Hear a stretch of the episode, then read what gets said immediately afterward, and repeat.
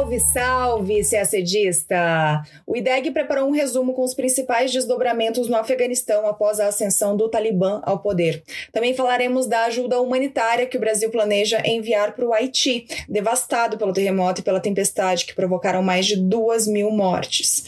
Afeganistão e Haiti dominaram as manchetes da semana entre os dias 16 e 20 de agosto, mas outras coisas também aconteceram e merecem a atenção do CACDista.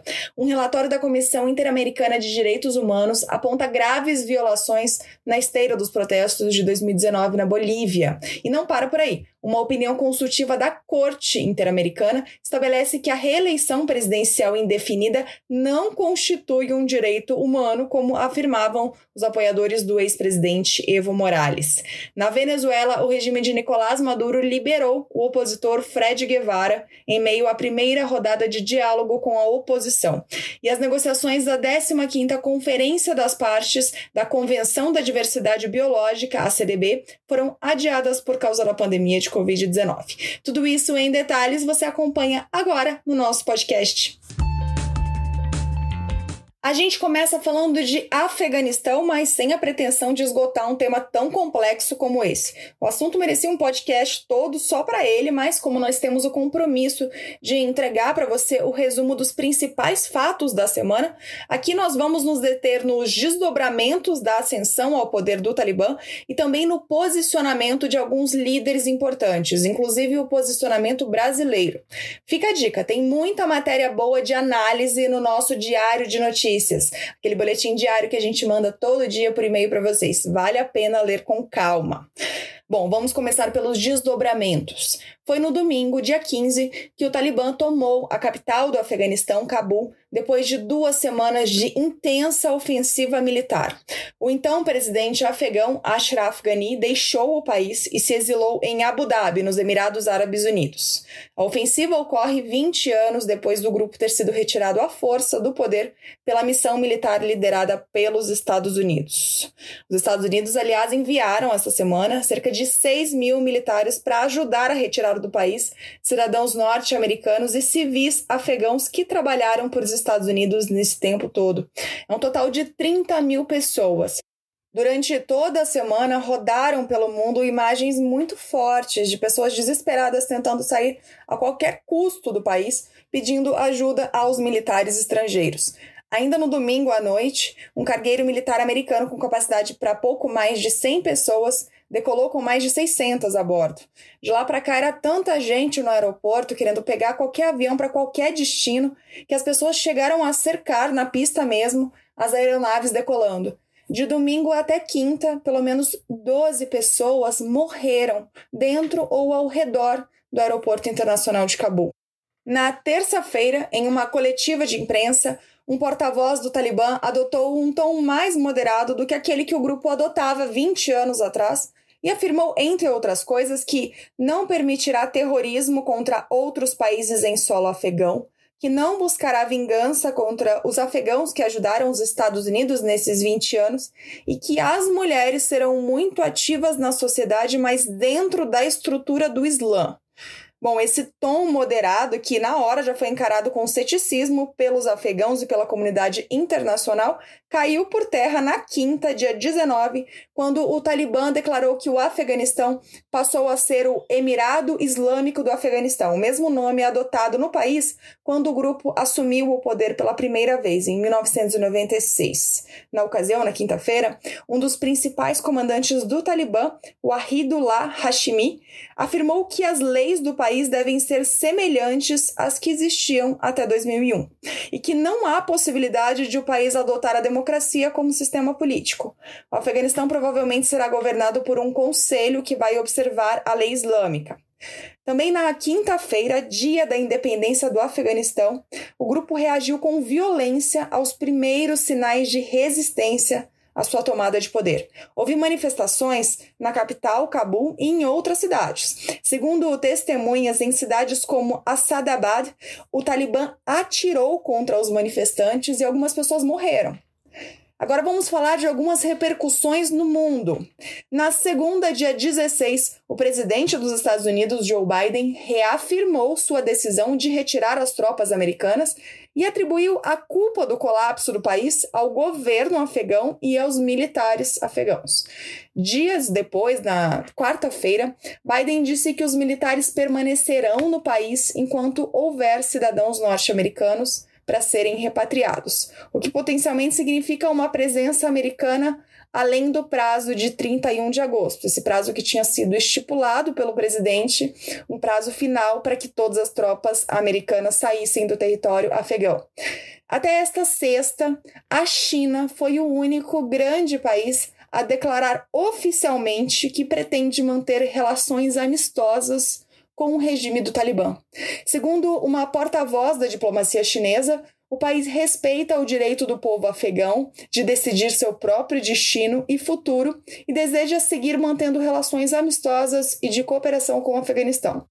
A Rússia, que disse que reconheceria ou não o governo do Talibã de acordo com as ações do grupo, informou nesta terça que seu embaixador no Afeganistão teve uma reunião construtiva e positiva.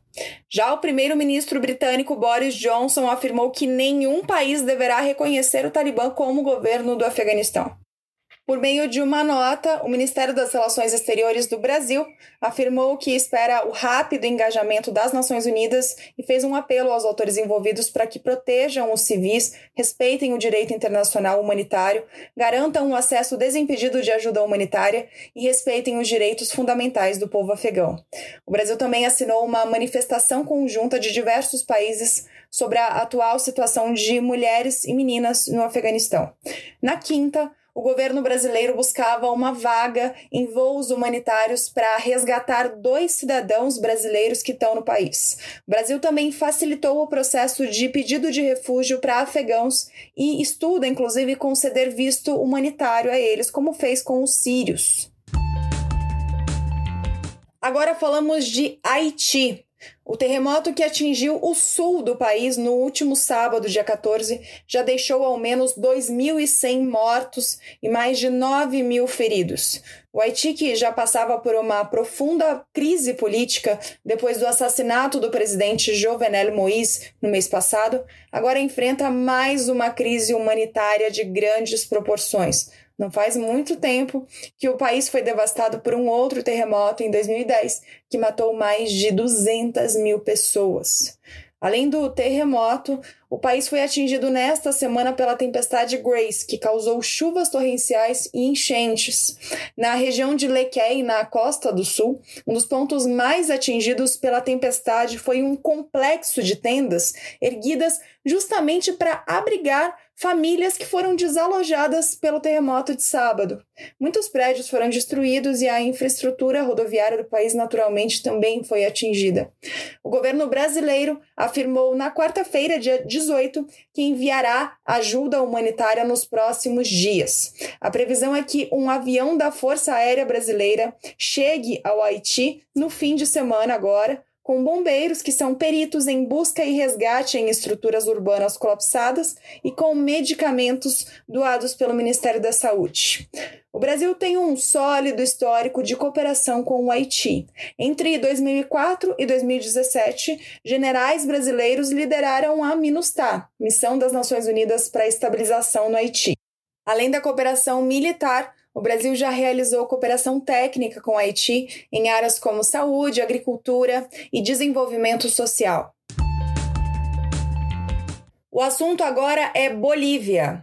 Um relatório da Comissão Interamericana de Direitos Humanos concluiu que houve gravíssimas violações dos direitos humanos na crise política boliviana de 2019, incluindo execuções sumárias, massacres, racismo, tortura e agressões sexuais. O estudo concluiu que 38 pessoas morreram e milhares de bolivianos tiveram seus direitos humanos violados. Os crimes, segundo o relatório, foram cometidos por militares contra civis durante as enormes manifestações de 2019, desencadeadas após as eleições de outubro daquele ano, que indicaram o então presidente Evo Morales como vencedor, ele que estava no poder desde 2006 e estenderia seu mandato até 2025. Na época, a oposição acusou Morales de ter cometido fraude e os protestos se espalharam por todo o país contra ou a favor, levando Morales a renunciar e se exilar no México.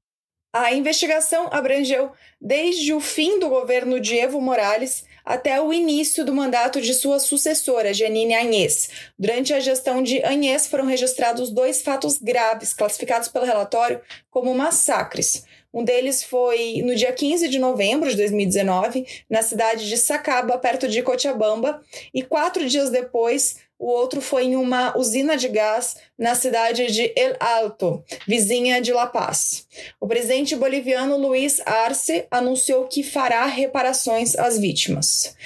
E tem outra notícia da semana que ainda tem a ver com a polêmica das eleições de Evo Morales e com o sistema interamericano de direitos humanos. Só um pequeno contexto primeiro.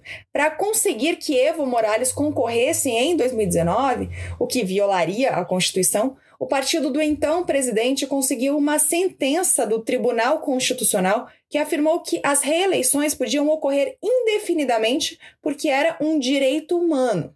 Para isso, o Tribunal Constitucional Boliviano se baseou em sua própria interpretação da Convenção Americana, ou então o chamado Pacto de San José. Pois bem, a novidade é que essa interpretação foi refutada pela Corte Interamericana de Direitos Humanos, que é a encarregada de resolver as controvérsias sobre essa convenção.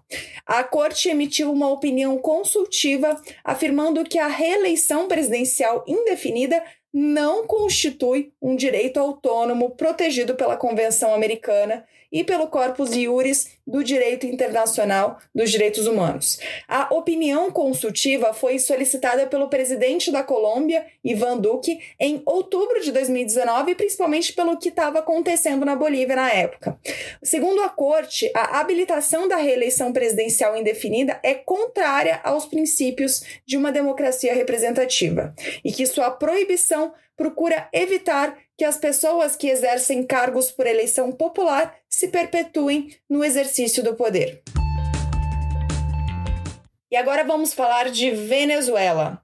O regime de Nicolás Maduro colocou em liberdade o ex-parlamentar Fred Guevara, um líder da oposição considerado o braço direito do autoproclamado presidente interino da Venezuela, Juan Guaidó. Guevara tinha sido preso em 12 de julho quando teve seu carro interceptado em uma estrada perto de Caracas. Ele foi levado, na época, ao helicoide, a prisão destinada a presos políticos, e passou a responder a um processo que o acusa de estar vinculado a grupos extremistas e paramilitares associados ao governo colombiano além de terrorismo e traição à pátria. Ele continuará tendo de responder ao processo, mas em liberdade. A liberação de Guevara, assim como a de outros presos políticos, era um pedido da oposição para demonstrar boa vontade por parte do regime de Maduro quando na última sexta-feira, dia 13, teve início a primeira rodada de diálogo entre o regime e a oposição. As conversas ocorrem no México com a mediação da Noruega e devem durar 180 dias, enquanto a oposição pede eleições presidenciais livres, liberdade aos presos políticos e justiça pelos abusos contra os direitos humanos, o regime de Maduro pede a derrubada das sanções econômicas contra os principais membros da alta cúpula. Foram adiadas as negociações da 15ª Conferência das Partes da Convenção da Diversidade Biológica, a CDB. A COP15 estava prevista para acontecer em outubro deste ano na China, mas o encontro foi adiado para abril de 2022 por causa da pandemia de Covid-19. A COP15 da Convenção da Diversidade Biológica das Nações Unidas tem como objetivo estabelecer novas metas globais para a conservação da biodiversidade. O novo acordo deve substituir as 20 metas de Aichi, estabelecidas em 2010 durante a COP10 em Aichi, no Japão.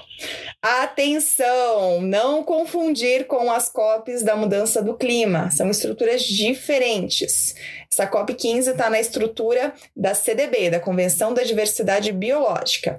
A próxima COP da mudança do clima, que é no âmbito da UNFCCC, é a COP26, que continua marcada para ocorrer em novembro deste ano em Glasgow, na Escócia.